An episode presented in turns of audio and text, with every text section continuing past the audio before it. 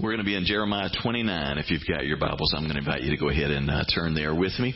We're in a series right now, the third part of a four week series entitled Twisted, where we're looking at uh, passages of Scripture that are well known and often quoted, but uh, that have frequently been twisted by many people to try and mean something that they really didn't mean, where we try and use them for our own ends, and we're just trying to go back and discover the truth of the scriptures. And today we're going to look at a very, very familiar text. I, just have a feeling that if we had passed out cards today and if I said, everybody just write down the reference to your favorite verse of the Bible, I, I wouldn't be surprised if the verse that we'll look at today wouldn't be the number one verse that we would get in return as far as people's favorite verses. Jeremiah 29:11 is what we're going to be looking at today.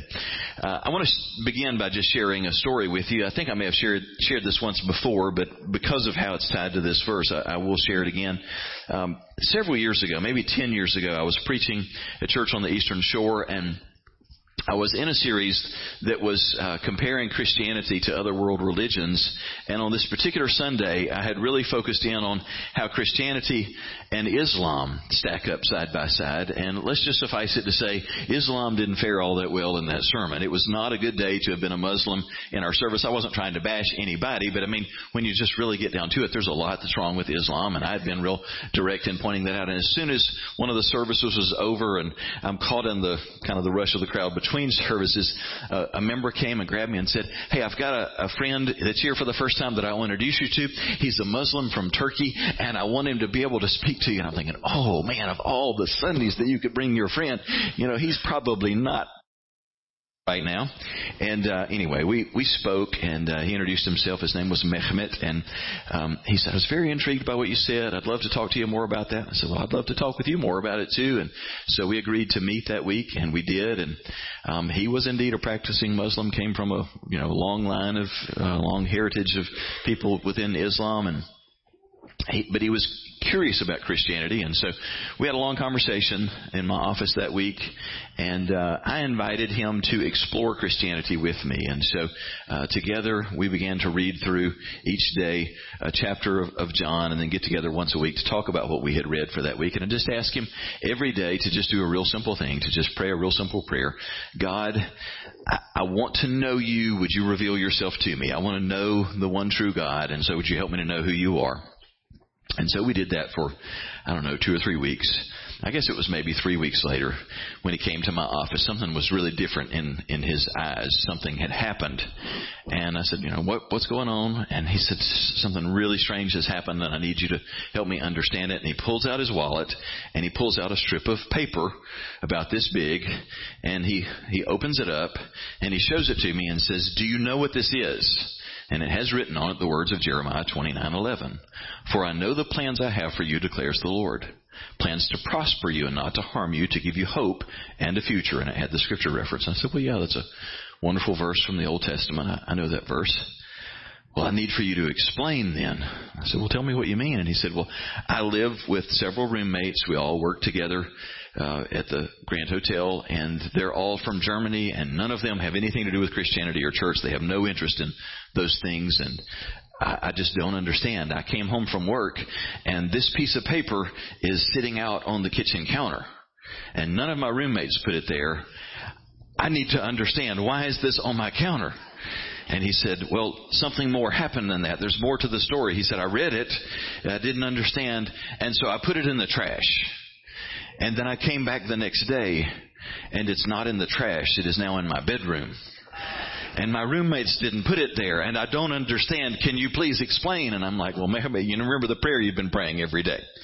God, would you help me to know who you are? I want to know the one true God. Would you help me to know you? And he's going, you know, do you think this could be God speaking? And I'm going, yes, sir. You can pretty well count on that.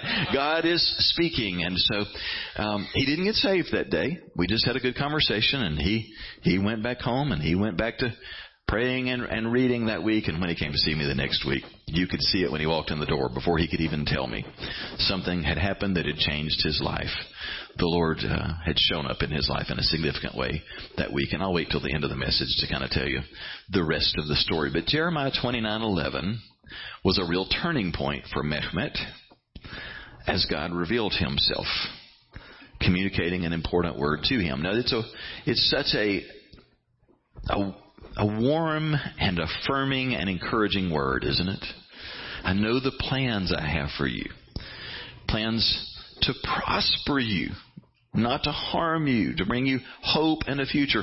Everybody wants to sign up for that, don't they? I mean, everybody wants to receive that word, but you, you may be a little surprised to find out that this verse doesn't mean exactly what we want it to mean or can't be just freely thrown around and used the way that we want to use it. Now, I, I know we, we want to just hold on to it the way that it is, and I don't want you to be discouraged because I think when we're done today, that this passage is going to mean more to you than it ever has before.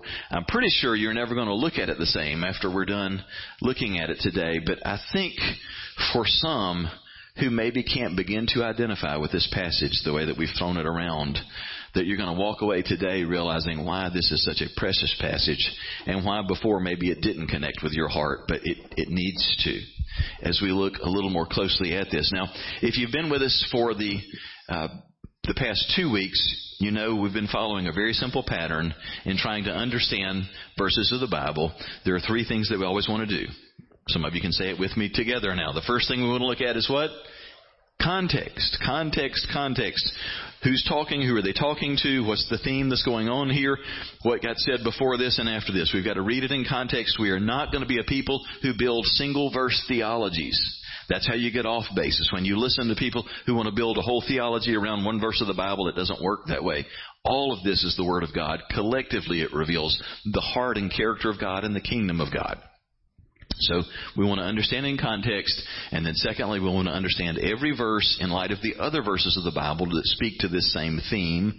Second major part of interpretation. And then the third part is we want to apply it. Some things just won't fully make sense until we put it into practice or we seek to put it into practice. Sometimes we'll discover that we've misunderstood a verse. And that's, that's true probably for some of us with this passage. When we try and apply what we've been told and you realize, wait a minute, something's not working here. The gears don't seem to be moving in the same direction. I've been told it means this, but then when I try and apply it, apply it in my life, things don't seem to be lining up just right. And only as we've applied it do we begin to realize there's a rub. There's, maybe I've misunderstood something here because what I've been told doesn't seem to fit into how life's actually working out. And so maybe we need to go back and re-examine this thing in context. So let's begin with just that. What's happening in context here? All this wonderful promise about I want to prosper you. I don't want you to, to be harmed. I'm not going to harm you. What's the context? Who's talking? Well, okay, this is not a trick question. Who's talking? Well, it's the Lord talking, but it's Jeremiah writing. Let's back up and put it in context. Jeremiah 29:1 says this.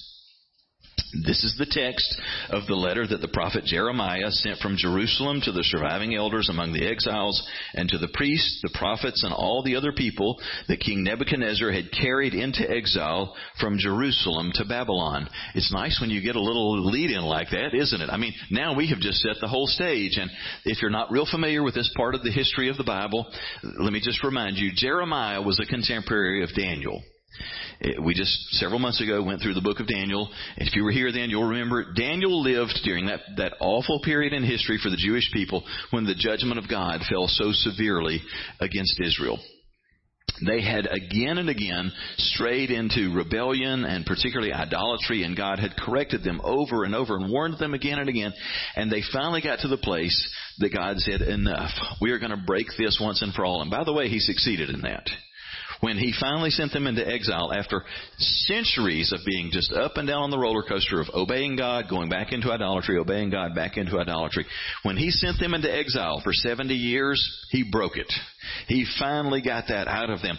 But in order to get there, what he had to do was bring King Nebuchadnezzar and the Babylonians in to invade the land, and finally, the last of the Holy Land is conquered, Jerusalem falls, and the people of God are carried, the, the vast majority, like three quarters of the nation, are carried away as exiles to, to live now in a foreign land.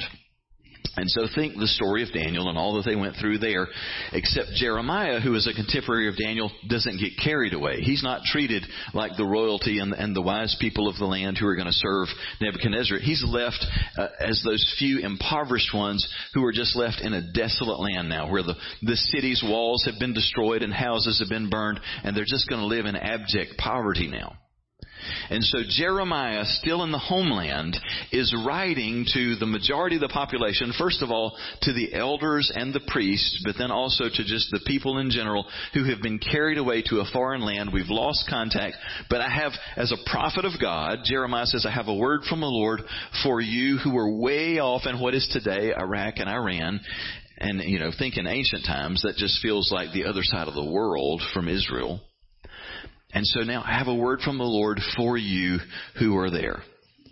Now, context suddenly is already beginning to change how we see this passage. These are not, whoo, these are wonderful times. I can't wait till Jesus sends us to Disneyland on our next vacation. No. Dark, grim, desperate times for the people of God. And this is very, very early on after they've been carried away. They've been deported. So, I mean, there's basically two situations for the people of God.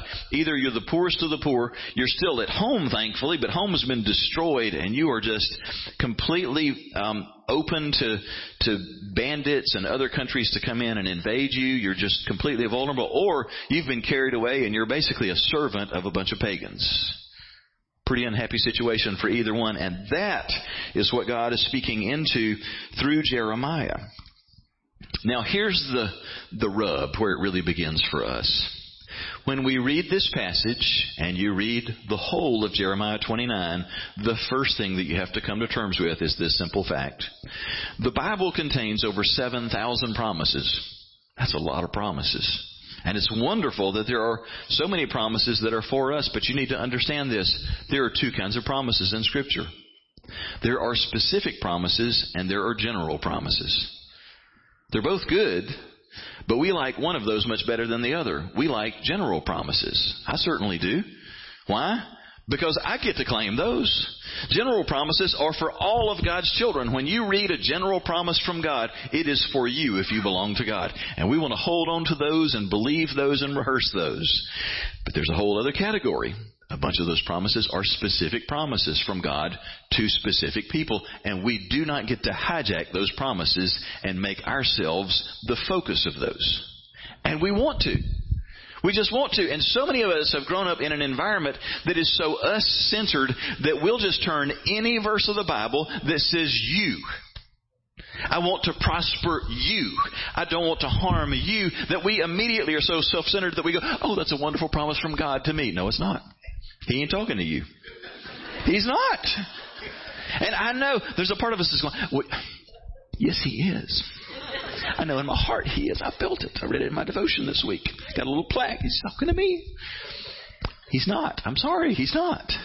He is talking to the elders, the priests, and the exiles, and he's talking to them 2,600 years ago. Now that doesn't mean that this is irrelevant for us today. If you'll hang with me, there's plenty of relevance for us today, but you do not get to be you in every verse of the Bible. In Genesis chapter 12, one of the two hinge points of the Old Testament, all of, all of the Old Testament, by the way, hinges on Genesis 12 and Jeremiah 31. Those are the two great turning points of the Old Testament. Genesis 12, God who has just been dealing with humanity in general, picks out one man and one family, Abram from Ur of the Chaldees, and he says to, to him all of these gigantic promises. I am going to make a great nation of you. I'm going to make your descendants as numerous as the stars of the sky and the sands on the seashore. I'm going to make your name great, and I'm going to bless all the peoples of the earth through you and your descendants. Would you agree those are gigantic promises? Those are a bunch of you promises. I'm going to do these things through you. Promises from God. Guess what? You are not Abram. You are not Abraham. Neither am I. I don't get to say, I read it in Genesis 12. I'm going to have descendants like the sands of the seashore and the stars of the sky. Praise God, that one was not for me. I don't want them. You don't just get to hijack any promise from God and go, I'm the you. He's talking to me. There are a bunch of promises that were to specific people. Jeremiah 29:11 is one of those promises. Now, eh, hang on. Don't give up on this. It doesn't mean we abandon it. You have to understand it in context. Now that begs the question, does it do really any harm if I just make it about me? If I just grab it and say, but it's so good, preacher. It's just such a good batch of promises. Prosperity, protection, good things. What's wrong with making that about me? I'll tell you what's wrong with it. If that's what I do, if I make it all for me and about me, when I try and live my life in light of that, I've got real problems when hardship comes my way. And it's going to come because life's hard. It is just really, really hard. I look and see familiar faces we hadn't seen in a long time. Some of our church family that have been deployed on the other side of the world. We're so grateful for your service and for the time that you've spent away. But relatively newlyweds who have both are in the service, Amanda and Drew, who have been in different countries in service of our country. I'm putting you on the spot. You don't have to answer, but how, how much did that feel like blessing and prosperity to be in war zones away from each other? Those are hard seasons, aren't they? Those are seasons you want to be somewhere else. You want to be living under different circumstances. Everybody in your own way can relate to situations like that. That you're in a season, it doesn't feel like blessings and prosperity. War zones feel more like hell than heaven, don't they? And everybody goes through your own war zone. There are seasons that are like that. And if you hold on to a promise, that gets misapplied. Well, God's plan is always to prosper me. God's plan is always to bless me. It's always to do good things. What's wrong that we're in this season? Because sometimes those seasons will stretch on for months or for years where it is hard. It is misery by the acre. And when we go through those seasons, if we've been sort of brainwashed to think, oh, it's just supposed to be flowers and sunshine all the time because this is what God does for His children that He loves, then we've got a real crisis of belief. Because either the Word of God isn't true, or God isn't faithful, or there's something wrong with us so that God doesn't love us and bless us the way that He's supposed to. And then we get to this great crisis where we're tempted to go, well, it doesn't work, or God isn't good, or maybe it was all just a lie, and I can't trust that there even is a God. And people will walk away from the faith. And it happens all the time. And the root of it is that we've taken the truth and we've twisted it. We've twisted it into something that isn't still the truth anymore. So it really is a big deal that we understand the truth of the Word of God. And getting it in context is a major part of that. Otherwise, we're apt to make God into a big cosmic Coke machine. And tragically, there are plenty of people that are teaching us to do that. You go to God and you give Him your money and you find the right button to push. Oh, Jeremiah 29:11, that's the button I want to push. Prosperity, protection and blessing. Here's my money, God. I push the button. But what happens when God didn't give me what I want? Everything about that picture's wrong. Because it makes God our servant. It makes the narrative about us. And God exists to serve us. And I want to tell you, that isn't the truth. God doesn't live to serve us. The narrative is not about us. God is the center of the narrative. Everything in history is about God. And we live for Him. And so we need to reframe this whole picture so that we understand the truth. Now, again, a part of understanding context, it would help us if we could back up, and I'm not going to take the time to read it this morning, but if you were to back up and read Jeremiah 28, you'll appreciate the context even more. I'll just summarize for you, and, and you may want to go home and read it for yourself because it's really interesting reading. Consider the setting that I just gave you for what Jeremiah is writing into. And I will tell you, the thing that happens in Jeremiah 28 that is so relevant for us today is another prophet arises. His name is Hananiah. And he has a different word for the people.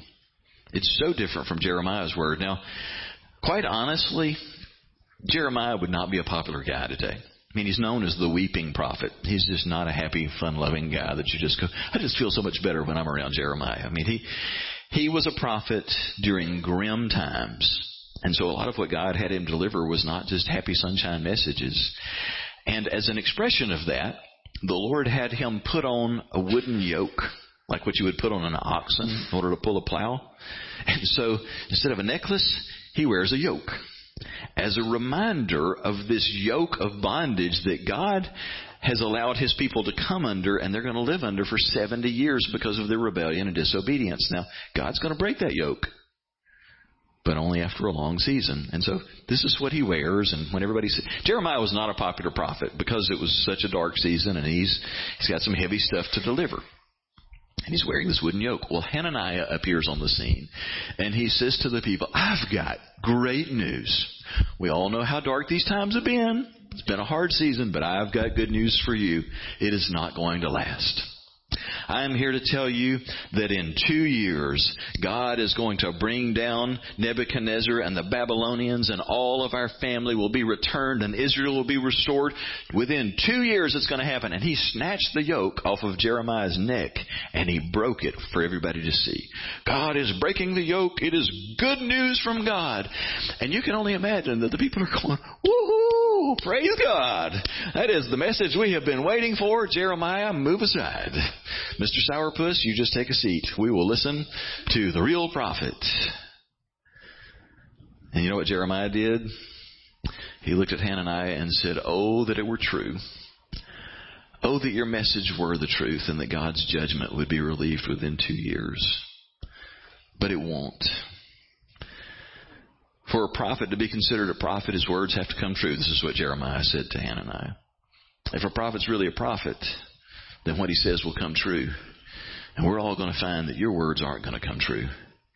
And in fact, what we're going to find is you're going to die for being a false prophet. God takes really seriously when people stand up and they profess to speak for Him and they're not speaking for Him. God doesn't like that a little bit. Just fast forward a little deeper into Jeremiah 28. Two months later, Hananiah died. Jeremiah went out and got him a, a uh, a new yoke made of metal. so some false prophet wasn't going to come break this one. He put the yoke back on. It was not a happy message. And then he reiterates his message to the people about what's taking place and why. It's a very different context.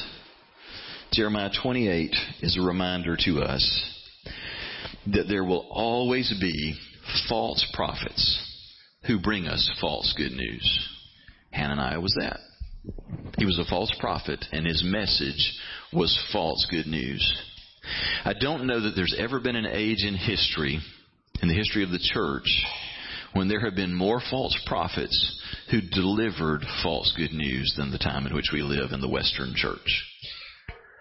It's epidemic. I'm just going to go ahead and warn you. You're going to need to put on your seatbelts for the rest of the message because it's fixing to get bumpy from here. But we live in an age where false good news is the message of the day in the Western church. When I say the Western church, you get what I'm talking about. North America, Western Europe, the developed, that developed part of the world. The airwaves right now, as I speak, are filled with false good news. And it's centered around passages like Jeremiah 29:11.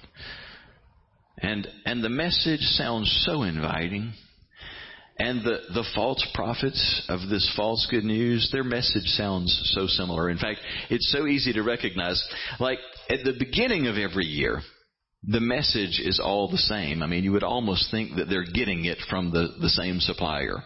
That somebody's printing the stuff and sending it out to them. 2019 is going to be your year of breakthrough. It's going to be the year of abundance, the year of harvest for you. 2019 is going to be that year. But if you rewind and you listen to their message in 2018, January of 2018, 2018 is going to be your year of abundance, your breakthrough year, your year of harvest. This is going to be the year that God prospers you. He's going to bless your socks off this year. This is the year. And Jeremiah 29:11 is one of those passages. God's going to prosper you this year. It's coming. Get ready for it. Guys have figured out this will draw a crowd better than free beer and pizza will. It will draw people like crazy. And so not only do they preach it at the beginning of the year, but they find a way to preach this message 52 weeks a year. I, it blows my mind. Sometimes I will tune these guys in to listen to them just to marvel at how any passage of the Bible can come back to this message. God is about to prosper you. God is about to bring major financial breakthrough in your life. He's going to pour out so much on you. You're not going to have room for it all. It's going to be health. It's going to be blessing. It's going to be prosperity. You just need to declare it. You need to step out in faith. You need to write us a check. You need to believe God. It's your breakthrough year. Now, it used to be that the kings of, of this message were really easy to pick out because they'd put an ah on the end of about every other word. God uh, has given His word uh, to bless uh, all His people. Now, y'all, some of you have been around long enough, you know what I'm talking about. You just knew, tune them out. Send them to speech therapy class or something, but now, some of you younger people don't even know what I'm talking about. You you had, you missed that. The, the new generation have cut the ahs off of it. They are smooth as silk. And they have a message that you want to hear. And it is so enticing. It is Hananiah's message. It's good news. It's good news from God for you. And it sounds so inviting. And I, am not here to say God hates you and he just wants to beat the devil out of you. That's not the message either. But I just want to tell you, there is a false good news message out there that will lull us into a place of believing things that are dangerous for us to believe. That all this time, every season is supposed to be about a season of breakthrough and harvest. And some of you may be saying, no, now wait a minute. Haven't you said significant, some significant things about a season of blessing that we're in? I have. I've been preaching for over 20 years, and for the first time in my life, last August, God gave a word for one year in Freedom Church. I didn't make this one up. The Lord said that the seventh year in Freedom Church's history, which is August of 2018 to August of 2019, is something that He just divinely appointed that our Sabbath year would be a season of rest, blessing, and favor, and that we would enter into things that we didn't even work for, that we would just see the favor of the Lord at levels that we've never experienced before. And I can tell you, at the church level and at a personal level, it has been an amazing six months. I was actually thinking this week, I'm like, man, I dread August getting here.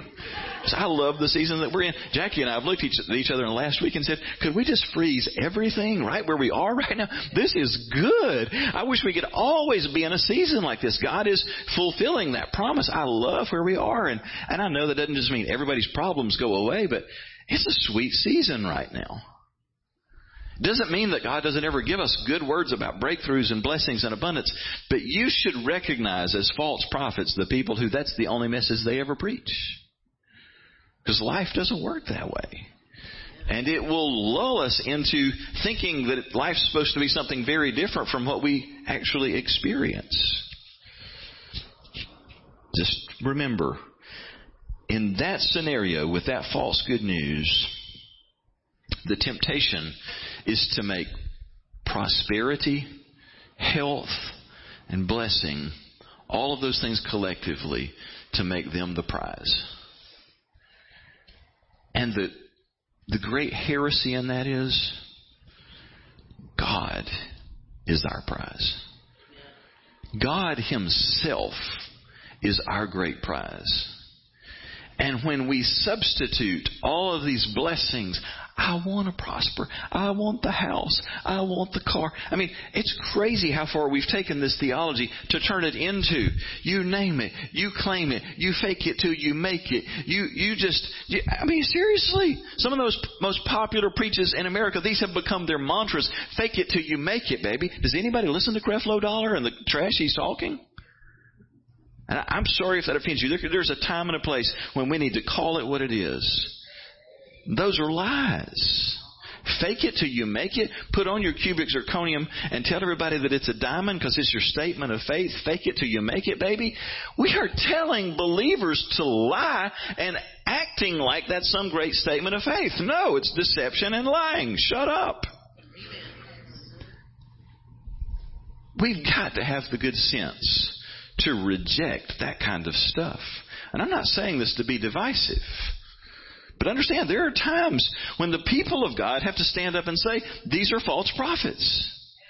And some of the most popular preachers in America have been preaching false good news. And, and don't get me wrong, there will be truth mingled in to what false prophets say.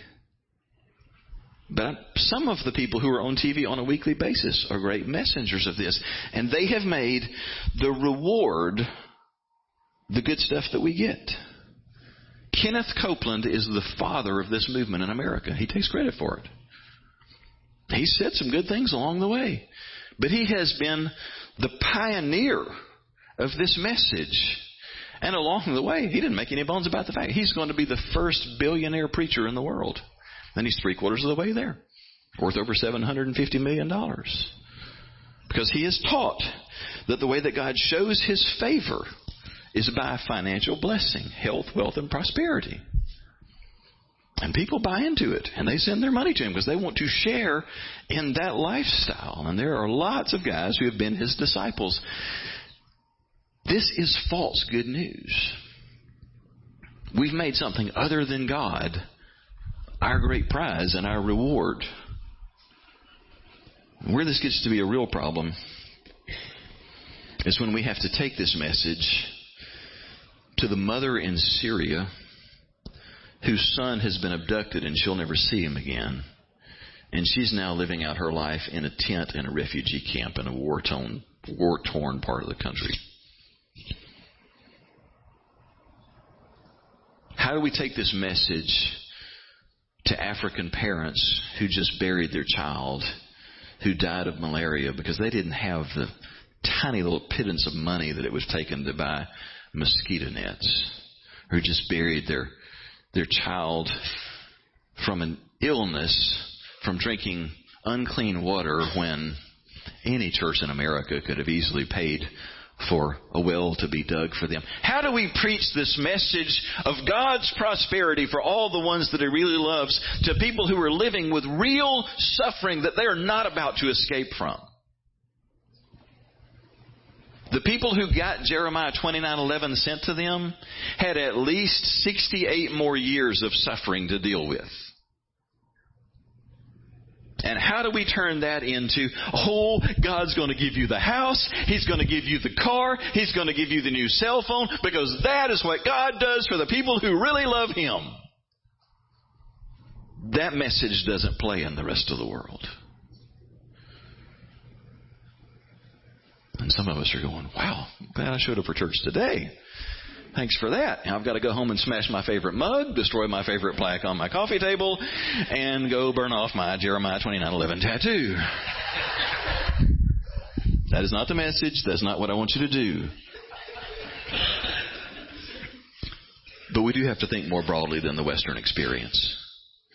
Because anything that we preach, if it will not preach to a part of the world where the average worker makes two to three dollars a day, and they have no hope of being lifted out of poverty.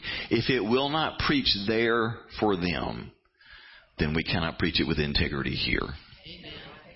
The truth has to be the truth for all people at all times and all places, or it isn't the truth. Otherwise, here's our message to our friends watching and listening online. You realize we have an audience that extends to places like Japan and Australia and the UK. I'm sorry. Those of you watching and listening online, if you don't live in the West or in the United States, today's message isn't for you. Because Jeremiah 29:11, it's an American message. You see, the Western version of Jeremiah 29:11 is God blesses the people that He loves with nice cars with butt warmers in their seats. Because that's what God does to the people that He really loves. He warms their butts in the winter and He cools them in the summer. We're sorry the message doesn't work for you. Do you realize how absurd that is? God loved me so much. He gave me the best parking lot this week when I was late for work. The greatest parking space in the lot, and He loves me so much that I got to upgrade to the newest version of my iPhone, and it's just that's just how God shows His love for me. For the rest of the world, hate it for you. What a sick, perverted message we bought into if that's what we believe. That this is our great reward. Well, not only have we misunderstood Jeremiah 29:11, another big piece of understanding any scripture is understanding what else the Bible says about that subject. Can I give you just two more verses to chew on in that regard? Let's try on for size 2 Timothy 3:12. In fact, Everyone, everybody say everyone. Everyone who wants to live a godly life in Christ Jesus will be persecuted. Put that on a magnet. Stick that on your fridge. Woo! Everybody's going to get persecuted if you serve Jesus. How about Philippians 129? For it has been granted to you on behalf of Christ, not only to believe in Him, but also to suffer for Him. Glory to God. Let's make a t-shirt.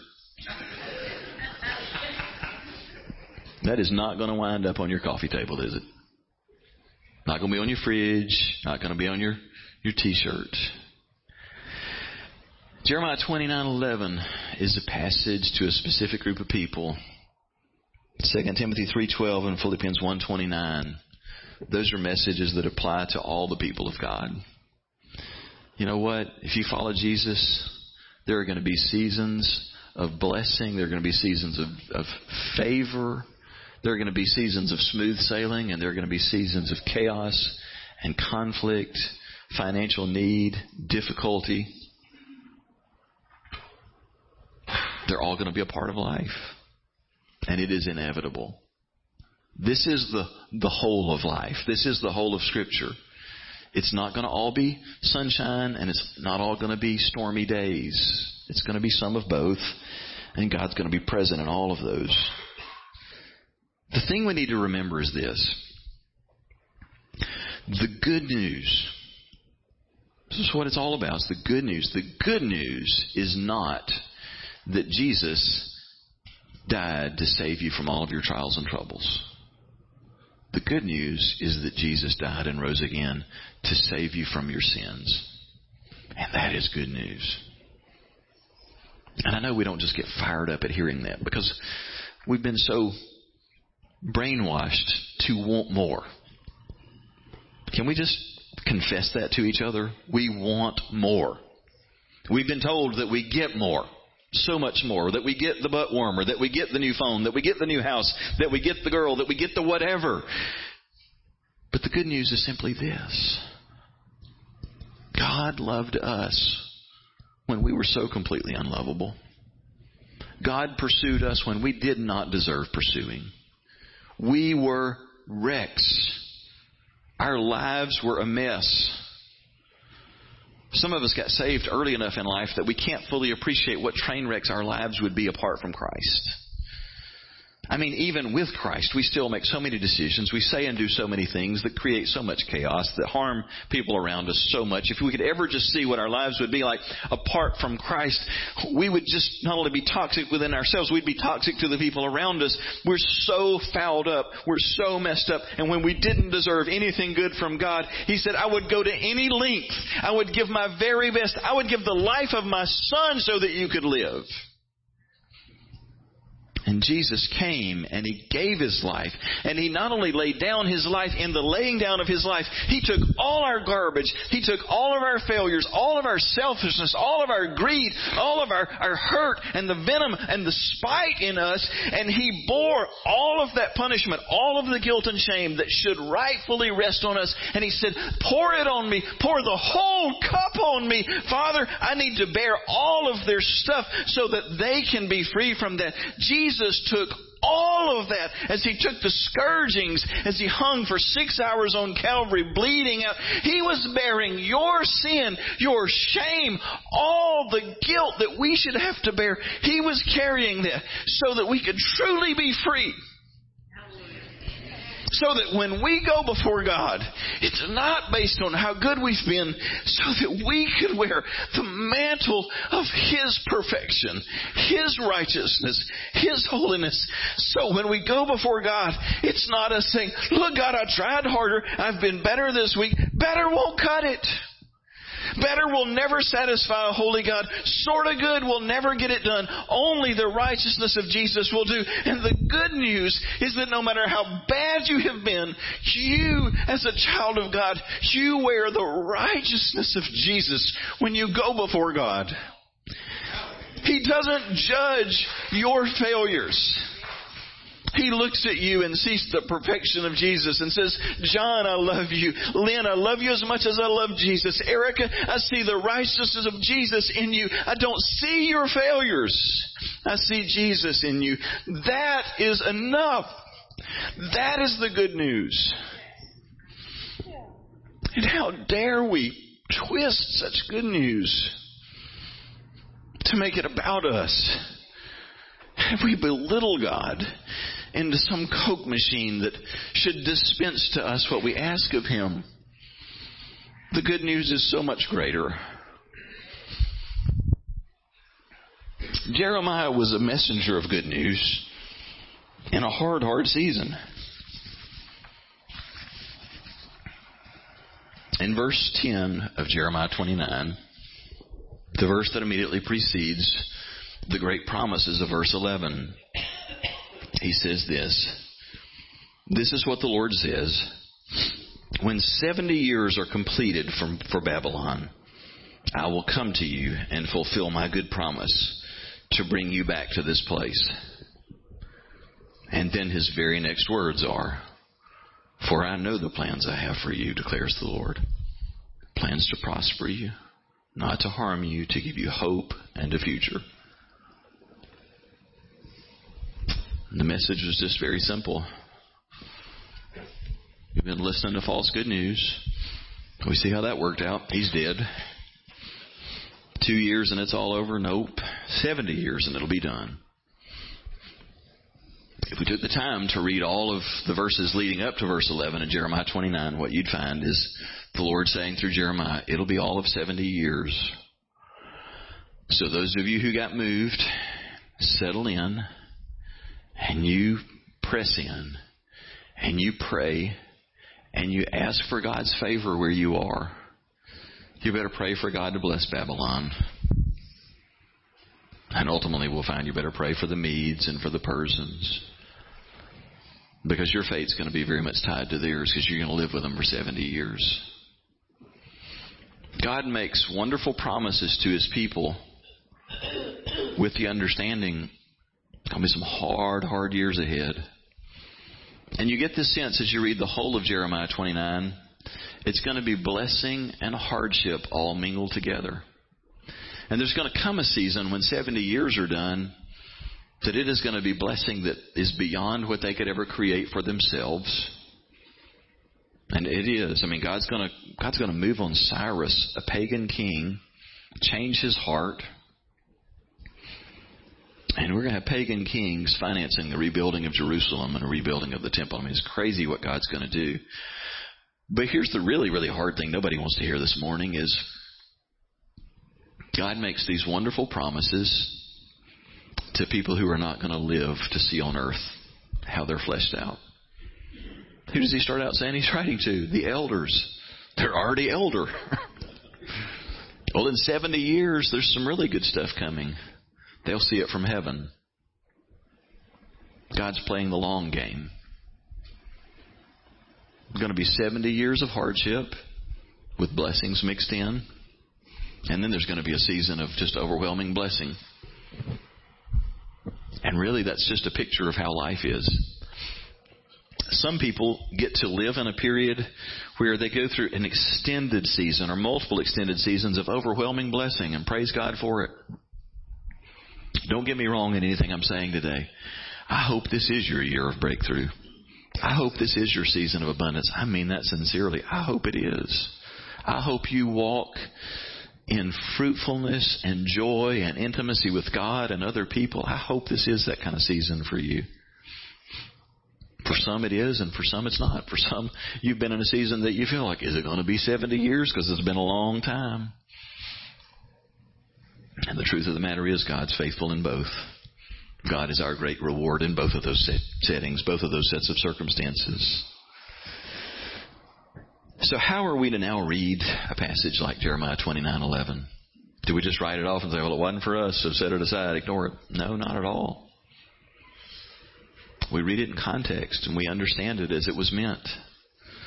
There are some very specific promises for specific people in a very real set of difficult circumstances, and they needed to know, hey, God hasn't put you out here because He stopped loving you, He stopped caring about you. God is working out His plan. For centuries, He's been trying to make a people out of these this chaos of people who would truly be his family and and the gentle road hasn't been getting that done and so it's going to take some real hardship to get the family where it needs to be but in this God's saying I want you to understand love drives all of this even the hard stuff do you realize we can say the same thing about life for us today? Do you know why God doesn't just give you just blessing and prosperity and good health all the time? Because faith and character, perseverance, they don't grow in those seasons. Not very much. It takes hardship. It takes seasons when you don't have anything but Jesus to ever learn that Jesus is all you ever need. Maybe I need to say that one again. You have to go through seasons where Jesus is all you've got before you'll ever really be convinced that Jesus is all you ever need. It just takes hardship. You won't grow really strong character in just the easy seasons. And that's why God blesses us with the privilege of going through difficulties. But we can still hold on to promises, just like Jeremiah 29:11, the basic principles of that. Consider what it has said. You know, does God have plans for us? When we look at the whole of Scripture, He sure does. Ephesians 1:11 says God works everything in conformity with the purposes of His will. Romans 8:28 says God works all things for the good of those who love Him and are called according to His purpose. God has a purpose and a plan, and your life is a part of that. Absolutely. Does God have a plan? He does have a plan, and it involves you. Does God like to bless His people? You better know He does. It gives Him great joy to bless us and to prosper us. And sometimes He prospers us financially. Money's not evil. We're going to talk, talk about that next week. Sometimes He will financially prosper us. Don't, don't be afraid of prosperity, but also don't make it the goal of life. Oftentimes He will prosper us relationally, that we'll experience real joy and intimacy in relationships. That's way better than money, by the way. All kind of miserable rich people in the world, happiest people in the world have real intimacy with other people and with God. He'll often prosper people with good health. No amount of money and no relationship can take the place of enjoying good health. God loves to prosper His people. But let's don't twist that into something very small. So when we're facing something like a cancer diagnosis that's so very grim, do we have promises from God to hold on to? You better know we do. Can, can we hold on to the hope that there is a God who loves us and who says, I, I want good for you? Yes, because we have a God whose name is bigger than cancer. We have a God who is able to heal, and He loves to do it supernaturally. He loves to do it through medicine. He just loves to do it. Doesn't mean we just get to always determine outcomes, but we can trust Him to bring good in, in those situations.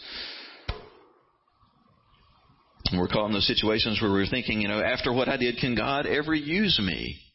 You better know He, he can and He will. He does have a plan, and it is for your good.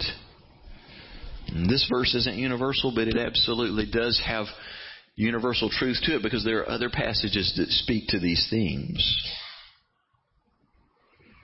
So there's one other thing I want us to do in relation to this verse, and I want us to, to finish reading the thought with a couple of verses that follow it. So here again, Jeremiah 29, 11 to 14. You'll see this in your outline. For I know the plans I have for you, declares the Lord. Plans to prosper you and not to harm you. Plans to give you hope and a future. Then you will call on me and come and pray to me, and I will listen to you. You will seek me and find me when you seek me with all of your heart. I will be found by you. Verses 12 through 14 were written to a specific group of people, but they contain general promises that apply to all of us because there are multiple other passages that tell us the same thing for all the people of God. You know what the message is in, in Jeremiah 29:11? There's a hard season ahead and it's not because God is done with you or has given up on you. God has a good plan. And He is working that out, even through a really long, hard season. But you don't lose sight of this. You will seek me, and you will find me when you pray to me and you seek me with all of your heart, and I will be with you. I will be with you in the hard times. I will be with you in the good times. But regardless of your circumstances, you can bank on this. You seek me with all of your heart and you will find me and I will be your great reward. And that's the message that's still true today. Jeremiah 29:11 hasn't lost anything. It's actually got a much broader meaning than what we maybe walked in the door thinking that it had. Because Jeremiah 29:11 in in its true context while it was a specific message to a specific people, the, the core truth behind that bigger passage is really a message that can apply to everyone. Life is going to have some hard times because life is hard and there is an enemy who hates us and opposes us and life is going to be hard. But you press in and seek the Lord in good times and in bad. You seek Him and you'll find Him. I started out sharing with you about my friend Mehmet. He wanted so badly to know the truth. That was one of the most moving things about that whole encounter was I can remember a couple of weeks into that, sitting with him as we were really exploring the Jesus that's re- revealed in the Gospels. And it was such an intriguing conversation because Mehmet was really, really seeking. He really wanted to know God. But he'd been told all of his life that Allah is God and he's a far off, distant, angry God. and Just the whole message of Islam. And he said that, you know, the place where our two messages diverge is at Abraham, his, his kids, Isaac and Ishmael. And he said, everything that you believe, you believe God reckoned, God worked out all of those promises that we just, I just referenced a while ago from Genesis 12, that he gave all of that through Isaac, that he was the child of promise. But we, he's speaking for the Muslims, we believe that Ishmael was the child of promise and that that God has been working out his plan through the descendants of Ishmael and the Muslim Arabic people. And, and I remember him just being so completely at a loss. And he said, How will I ever come to know which of these two is the true God? And I remember him saying with such deep conviction, I know one of these two messages is the truth. But how could I ever decide which one is true? You know what I shared with him? I shared with him the, the verses that immediately follow Jeremiah 29:11, 12, 13, and 14. You pray to me, and you seek me, and you'll find me. I said, He is so capable. The God who made you, the God who has watched over you, He wants you to know Him, and if you seek Him, He'll make Himself known to you. And I can't tell you how He's going to do it, but He's going to do it. Now, this is before Jeremiah 29:11 has shown up in his house. You just seek him. I can't tell you what he's going to do. I know this. He cares about you. He cares about what you're going through, and he'll make himself known. Can you begin to appreciate my joy when he walks in the next week going, Do you know what this is? Do you think this could be God? Yes, sir, I do. A week after that, he was uh, going down to the, or several days after that, he was going down to the, actually, to tell you the whole of it, he was going into town to McSherry's to work out some of his frustrations at the bar. He wasn't going to be a good Muslim or a good Christian that day. He was going, to, he was just going to do what folks do when they're frustrated and confused. And he said as he was on his way to McSherry's, something in him told him, do not go there. Just go to the bay and pull out the Bible that I'd given him and start reading John. And he said, I did. And I can't explain it, but as I read those verses, I just knew. I don't know how I knew, but I just knew. It was like suddenly everything was clear that Jesus is truly God. That the promise of God that's revealed in your Bible, Abraham, Isaac, Jacob, Israel, Jesus, that that's the truth. Somehow he just told me. I just know God showed me that this is the true God, that it is Jesus. And I asked Jesus to come into my life. I asked Him to forgive me and to save me. And I'm telling you, it's like I'm sitting with a different person at this point. Only days after we had that conversation, Mehmet had to leave the country. His visa had run out. He told me when we were talking, he said, I'm so worried and so troubled. If I, before that revelation had come for him, he said, I'm, I'm so afraid if Christianity is right, if that's the true God, what will happen if I come, become a Christian? Because if I ever try and go home to Turkey, you can't imagine what that would be like. But he said, worse still, if word ever gets back to Turkey, to the village where my family lives, you have no idea what they'll do to my family when the villagers find out that their son has converted to Christianity. Terrible things will happen to my parents. How, how can I do this? Mehmet accepted Christ and within days had to leave and he went to Canada. He was able to get a visa to Canada to work there for a season. And um, I mean, the best we could do is just give a few days of instruction on what you do next. You got to find a church. You got to plug in. Here are the steps that you take. And he was so afraid to begin with. What if word gets out? What if the Muslims find out about me? And it was so fun over the next year to watch his emails as they the tone of them began to change. He found a church in Canada. He got baptized. He plugged into the church and began to grow in his faith. And before you knew it, the emails that he was sending to me, the list of the other people that he was sending it to just got longer and longer, would fill my computer screen, and the names on there were names that I could not begin to pronounce because they were Muslim friends and family that he was professing his faith to and telling about the difference that Jesus had made in his life. It was not a smooth road ahead for him. He had to leave the country. He had to face great hardship. He had to face this difficult reality. But the rest of the story was true for Mehmet. It's not a message that it's going to be easy. It's not a message that it's all going to be sunshine. It's not a message of cell phones and big houses and butt warmers. But it is a message that if you seek me, you'll find me. And whatever you face, I will be with you and I will be your great reward. And Mehmet now knows and serves that God. And that promise is still true for us. If you seek Him, you will find Him. And whatever you face, He will be with you. He will never leave you. And I have a feeling that for some of us, that message rings so much more true than a message of constant prosperity and stuff as our great reward.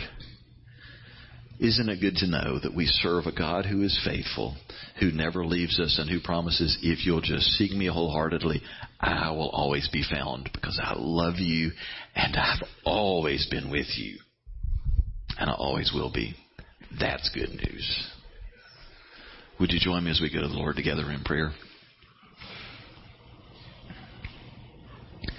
Father, we thank you so much for the good news of your great love for us. We thank you for Jesus. We thank you for the price that you paid so that we could know forgiveness. Thank you that you are not a far off, angry God. Thank you that you're not a distant God. That you're a God who pursues us. That you're a God who wants to be found by us. Thank you for the ways that you do provide for us. You bless us beyond what we deserve. Maybe you've been in a season that has been more difficulty than blessing. Maybe it's been a season where it's felt like God was far off, and maybe you felt like God wasn't attentive to your prayers because things didn't get easier. I hate it if that's where you have been. But I do want to remind you today that God loves you, God cares, and He wants to be with you through that. I can't promise you the outcome, but I can promise you if you seek the Lord wholeheartedly, you will find Him. Maybe you're in a season of blessing. Today wasn't designed to make you worry that tomorrow the hardship's coming. Why don't you just take a moment right now to just thank God for the blessings around you, the people and the circumstances that are a reflection of God being a good father who gives good gifts to his kids. And maybe, just maybe, you are at a similar place to where Mehmet was 10 years ago. That you have been wrestling with all of this and not yet stepped across the line, wanting to know what's real, considering whether or not you could trust Christ, why don't you let today be the day that you just in simple faith step across the line by just calling out to Jesus, inviting Him into your life, and asking Him to forgive your sins. If that's what you want to do, just from your heart, would you pray a simple prayer with me that says, Jesus, I choose to believe in you. I believe the message you died in my place. I believe the message that you love me. And I'm asking you to come into my life. I'm asking you to forgive my sins, to make me new the best I know how, I'm giving you control of my life. I promise you, if that's your prayer, He answered that. Forgiving sins, giving you a clean slate and a fresh start. Lord, I pray that you'd seal this moment by your Holy Spirit, that you give a sense of rebirth and new beginnings. I pray that you'd speak into our circumstances today that you'd make yourself known. We welcome your work and your voice among us. We pray this in Jesus' name. Amen. Thanks for taking time to uh, join us for Freedom Online today. I sure hope that uh, what you've experienced and heard has been helpful and relevant for your life. And I just want to tell you that if anything that you heard today really struck a nerve with you and you just feel like, man, I'd love to talk to somebody further about that, uh, there are folks who would love to talk with you. I'd love the chance to talk with you. And there are a variety of ways that you can get in contact with us. On our website, you'll find links uh, to be able to email me or any member of our leadership team. We'd love to hear from you. Or you'll see a number at the bottom of your screen that you can call to get uh, through directly to us. We'd love to talk with you further. Uh, anytime that you're in our area, we'd sure love the chance to get to meet you personally. We'd love to have you come and worship with us at Freedom Church. Thanks again so much for tuning in, and we hope to see you soon. Take care and have a great day.